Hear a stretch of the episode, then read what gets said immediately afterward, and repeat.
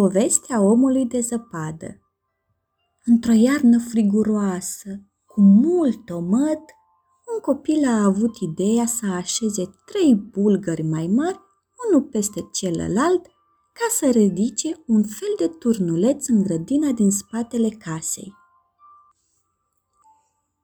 În joacă, i-a pus apoi bulgărelului mai mic ochi din bucăți de cărbune și nas dintr-un morcov. Pe cap i-a așezat o căciulă de lână roasă de vreme și în brațe, în chip de mână, un rest de mătură veche. Așa a apărut primul om de nea. Pe înserat, copilul a intrat în casă, lăsând omulețul singur în grădina înghețată. Zâna iarnă care colinda lumea în sania ei trasă de cerbi albi, a zărit arătarea din grădină și în glumă s-a gândit să îi dea viață. Când s-a așternut liniștea, din pădurea din apropiere au început să sosească musafirii nopții.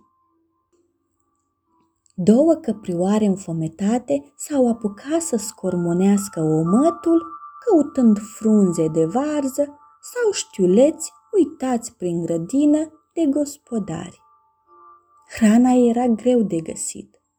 Omul cel alb le-a zărit și s-a gândit să le ofere nasul său cel roșu.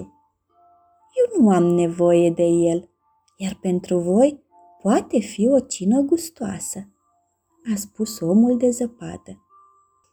Căprioarele au primit bucuroase darul. În aceeași vreme, câteva păsărele s-au așezat pe capul omului de nea.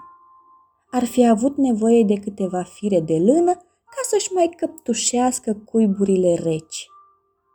Cu mare drag, le-a răspuns omul de zăpadă și s-a grăbit să împartă toată lâna cu păsările cerului. Cât a fost noaptea de lungă, omul de nea a făcut cadouri celor din jur – Firele de paie din mătură le-a dat unor iepurași, iar cărbunii unor pitici ai pădurii.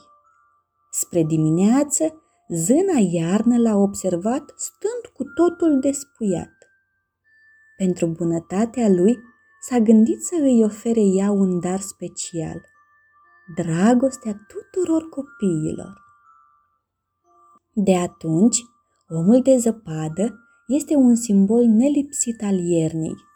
Când zăpada acoperă în strat pufos pământul, toți copiii se grăbesc să ridice oameni de zăpadă pe străzi, în grădini sau în curțile caselor. Sfârșit!